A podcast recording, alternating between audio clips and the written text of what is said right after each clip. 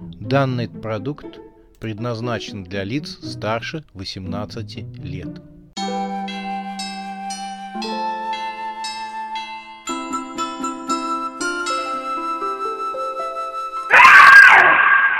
Пощекочи, нервишки.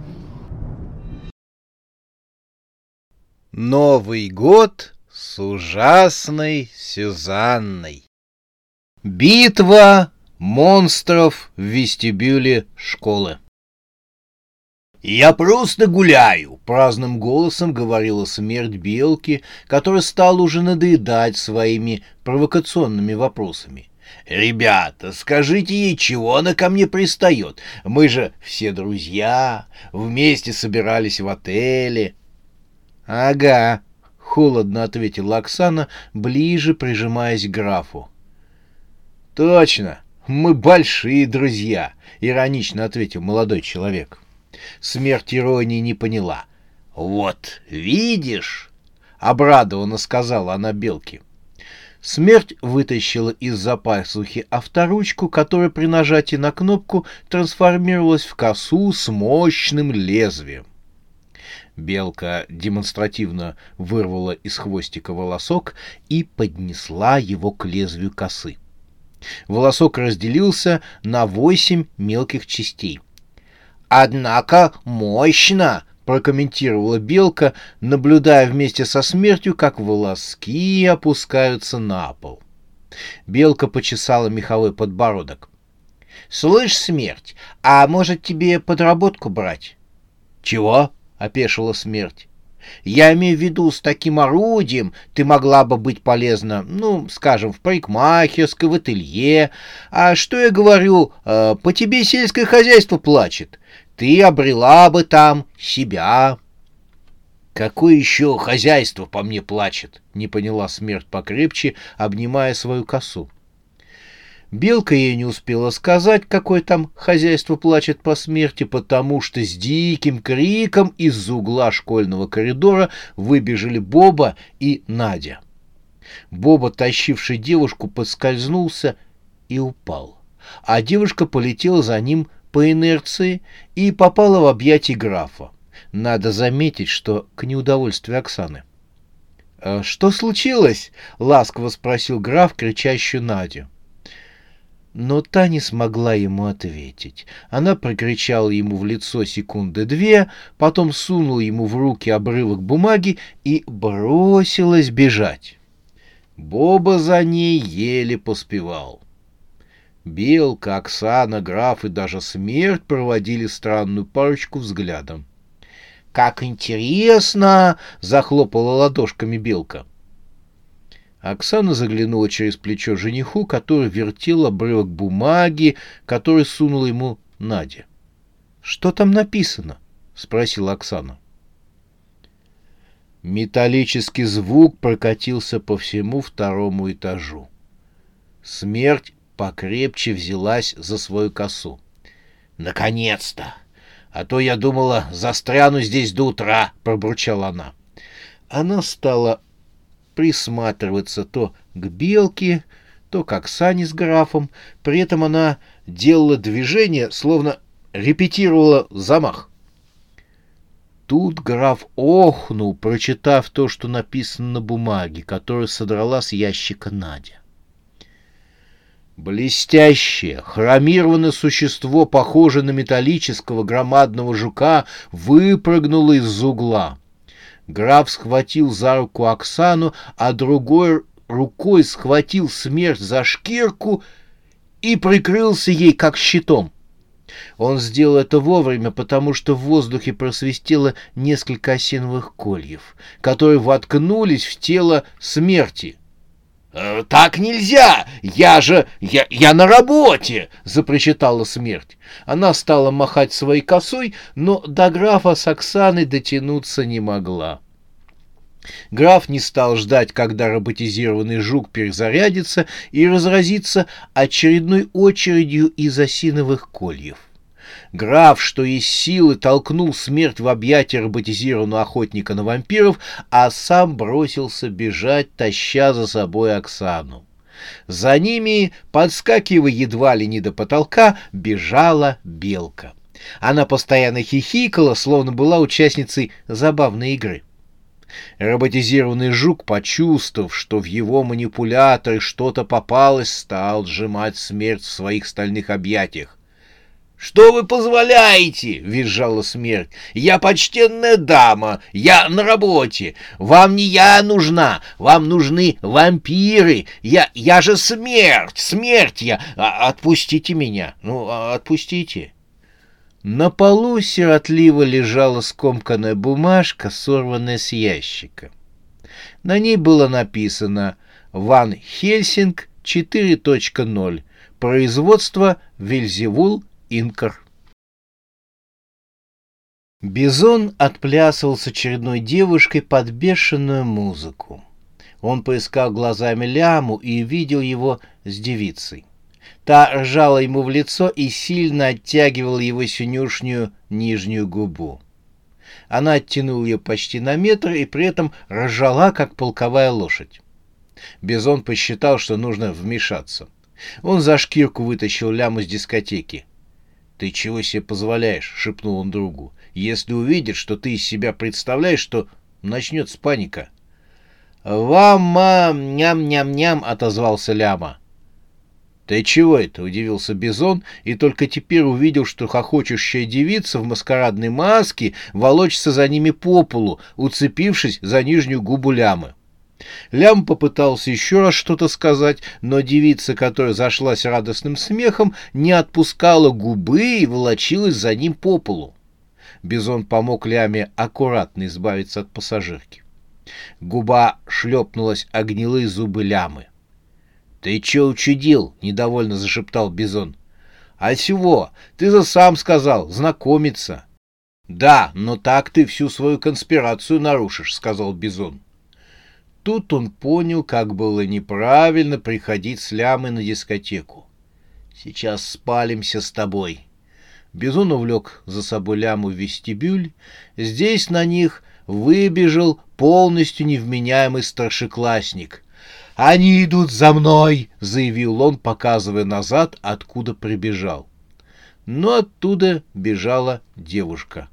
Она кричала «Вася, уносим ноги! Позади меня крысы!» Она схватила в охапку Васю и понеслась по лестнице на второй этаж. Бизон удивился и остановился посреди вестибюля. «Ляма», — сказал он, — «мы вроде пришли оттянуться, но такое чувство, что оттягивать сейчас будут нас. Твои соображения. Ляма пожевал свою оттянутую губу, но собрался и сказал, «Не знаю как. Нас оттянут, или драка сейчас будет точно». И он указал на группу серых мохнатых фигур, которые поднимались из подвала и выходили в вестибюль школы. Бизон решил не ждать нападения, он оттолкнул ляму в сторону. «Товарищи монстры, мы вам не враги, мы почти такие же, как вы. Короче, мир, дружба, жвачка. Монстры всех континентов, соединяйтесь!» В конце своего короткого выступления он заявил, что готов дружить кварталами, улицами, домами, квартирами и даже семьями. «Э, «Предлагаю мирно разойтись и встретить Новый год», заявил Бизон. Ответом на приветствие послужил жесткий удар в челюсть, который откинул бывалого регбиста на пять метров назад. Ляма, наблюдавший это, сильно вздохнул. Взгляды четырех меховых монстров, которые выбрались из подвала наружу, были направлены на него. Ляма всплеснул руками. Э, товарищи чудовища, э, господа монстры, имейте совесть. Э, мне ведь э, все равно, а вот товарищу Бизону... Ляма выдержал артистическую паузу. Товарищ Бизон, он человек добрый, но его доброта имеет пределы. Один из монстров выступил вперед. «Мы экспериментальные хомяки мы должны были завоевать приз пионеров на выставке юных техников в 70-х годах. Но нас обманули, и мы оказались пленниками подвала на несколько десятков лет. Нам теперь терять нечего, заявил главарь. Замочим всех школьников одной левой. Над хомякообразными монстрами возникло привидение школьницы. «Я знала, братец, что ты выберешься рано или поздно. Не забывай, что в вас гены крысиного короля. Вы продолжатели рода самого крысиного короля». Монстр ответил привидению. «Я рад тебе, черная тень. Ты могла бы поторопиться с нашим освобождением, но нет, тебе было удобно пугать школьников по туалетам и подворотням. Мне не попадался человек, который видит привидение. Не с кем было договориться, но сейчас вы можете взять свое, потомки крысиного короля. Послышалось утробное рычание. Оно волной прокатилось по всему вестибюлю школы. Ляма скорбно вздохнул. «А, «Товарищи монстры, прошу вас разойтись», — ему ответило рычание. «Товарищи монстры, я вас предупредил. Извините», — он показал настоявшего рядом бизона, «извините, но Саргех Евпатьевич очень недоволен, и мое мнение, что вы со своей монстрой силой должны спрятаться куда угодно, желательно подальше». Ляма упал на пол и добавил, «И я тоже за компанию с вами, пока не попал под горячую руку». Монстры загоготали, Глаза бизона стали красные, а лицо стало истинно вампирским. Ляма закрыл глаза.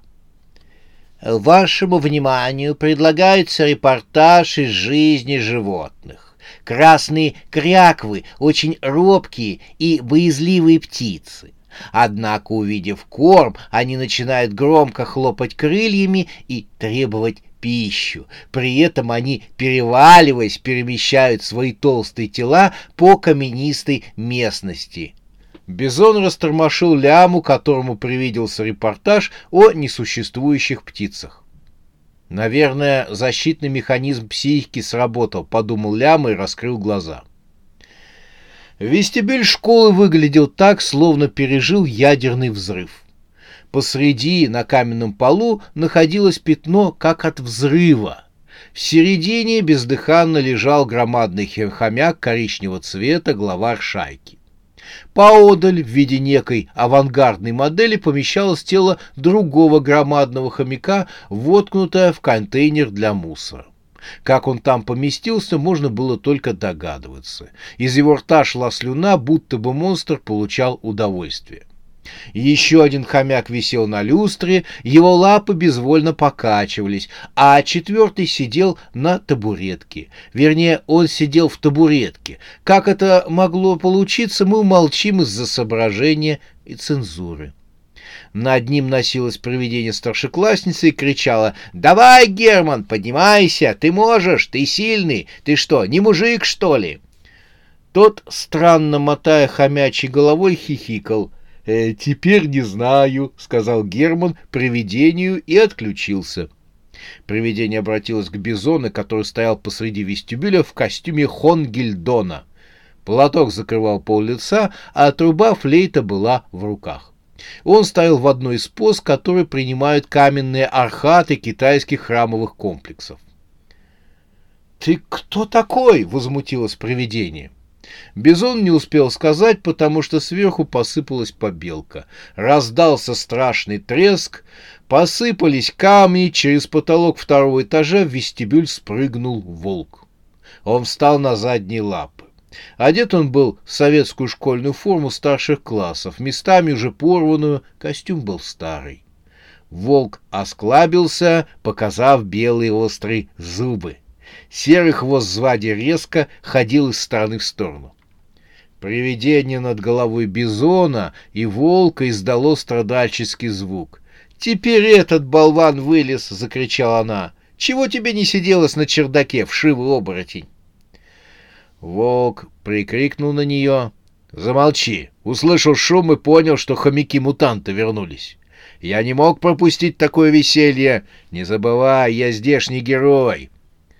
Привидение разразилось руганью, несвойственной культурным девушкам старших классов. Тут волк обратил внимание на Бизона. «А это что еще за демон?» — зарычал он. Оборотень понюхал воздух. «Вампирским духом попахивает. Вампир! Вампир в средней школе?» Волк сжал кулаки. Бизон переглянулся с лямой и спросил волка. «А ты-то кто такой?» «Я местный супергерой, оборотень Лева. Я тебя сейчас убью», — проинформировал Бизона оборотень. «А ты кто такой?» Бизон несколько обиделся, потому что его костюм не был узнан. Он гордо выпятил грудь и произнес «Я Хон Гильдон!» Он показал на обрезок трубы. «Парень со свирелью». «Понятно», — успел сказать оборотень Лева, когда Бизон размахнулся и опустил тяжелую трубу свирель на крепкий череп оборотня. Волк отлетел к стойке и, пробив ее, влетел в гардероб, поскидывав с вешала кучу курток школьников. Оборотень пошуршал некоторое время в гардеробе, потом он показался и прошел сквозь стойку, окончательно доломав ее. «Очень хорошо», — заявил он. «Сейчас, Хонгельдон, парень со свирелью, я тебя по косточкам разберу». Но сверху вновь посыпались камни, из дыры в потолке вестибюля выпрыгнула фигура в черном балахоне. Смерть с визгом приземлилась на пол и, приподняв полы своего балахона, побежала к выходной двери школы. При этом она стучала костяными ступнями по каменному полу. Ляма потянул за руку Бизона к себе, и тем самым вампиру удалось избежать падения новых камней. Сверху в вестибюль спрыгнул роботизированный жук. Он зажужжал скрытыми механизмами, направляя свои оптические глаза в поисках смерти. А смерть была уже возле двери, но та оказалась запертой. В отчаянии смерть завизжала, дергая дверь, но та стояла намертво. Металлический жук запрыгал к смерти. Та в отчаянии затрясла дверную ручку так, что оторвала ее. Жук был уже близко. Тут смерть опомнилась и сказала себе, «А чего это я, собственно, волнуюсь? Я же смерть!» Она запахнула балахон и спокойно прошла сквозь дверь. «Интересное насекомое», — рассматривал роботизированного жука Лева. Он спросил Ляму и Бизона. «Ваш питомец? Зачем притащили?» Бизон молча разглядывал робота, вспоминая, где он мог видеть этого механического монстра. «Что-то это мне напоминает», — проговорил Ляма. Он тоже пытался вспомнить, где он мог видеть робота. Но уже Бизон вспомнил о регбийном матче в преисподней. «Это же Ван Хельсинг 4.0!» — вскричал Бизон. Он попал в объективы глаз робота, и жук поскакал к Бизону. Просвистели в воздухе острые осиновые колья, но Бизон, как лучший игрок красных вурдалаков, прыжком оказался за спиной у оборотня Левы и прикрылся им как щитом. Осиновые колья впились в тело оборотня, и тот обмяк. Тело волка упало на каменный пол. Бизона же и след простыл. Жук обратился к ляме, который все это время неподвижно стоял на месте. Щупальца робота схватили ляму и стали ощупывать. Жук заговорил искусственным голосом. Идет оценка параметра объектов. Идет сравнение параметра объекта с параметрами цели «вампир». Стальные манипуляторы поставили ляму обратно на пол. Мертвое тело, параметры поиска не удовлетворяют параметрам цели.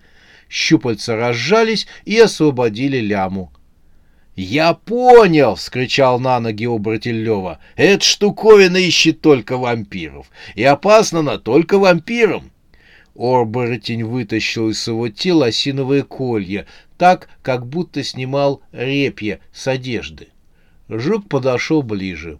Волк с независимым видом стоял и ждал, когда его схватят металлические щупальца и манипуляторы. Ван Хельсинга 4.0. Вновь послышался искусственный голос. Идет оценка объекта, идет сравнение параметров объекта с параметрами цели вампир. Волк спокойно отнесся к этому, что его ощупывают металлические щупальца. Живое тело, параметры поиска не удовлетворяют параметрам цели. Лева удовлетворенно кивнул мордой. «Вот и славно!» — сказал он. «Опускай меня на землю, жестянка, аккуратненько, и беги за вампиром со свирелью!» «Волк-оборотень», — продолжал жук-робот, — «идет установка новых параметров цели». «Чё? Ай, э -э, ты чё делаешь?» Забеспокоился Лева и затрепыхался в металлических манипуляторах. «Отпускай меня на землю! Я не вампир, не вампир я!» Робот усилил хватку. Установка новых параметров цели завершена. Ликвидировать оборотня. Лева дернулся и ценой неимоверных усилий выскочил из железных объятий жука-робота. Лева понесся по вестибюлю, убегая от преследовавшего его Ван Хельсинка 4.0. Привидение старшеклассницы зашлось довольным хохотом, наблюдая за прыжками Левы. «Держи, оборотня!» — кричала она.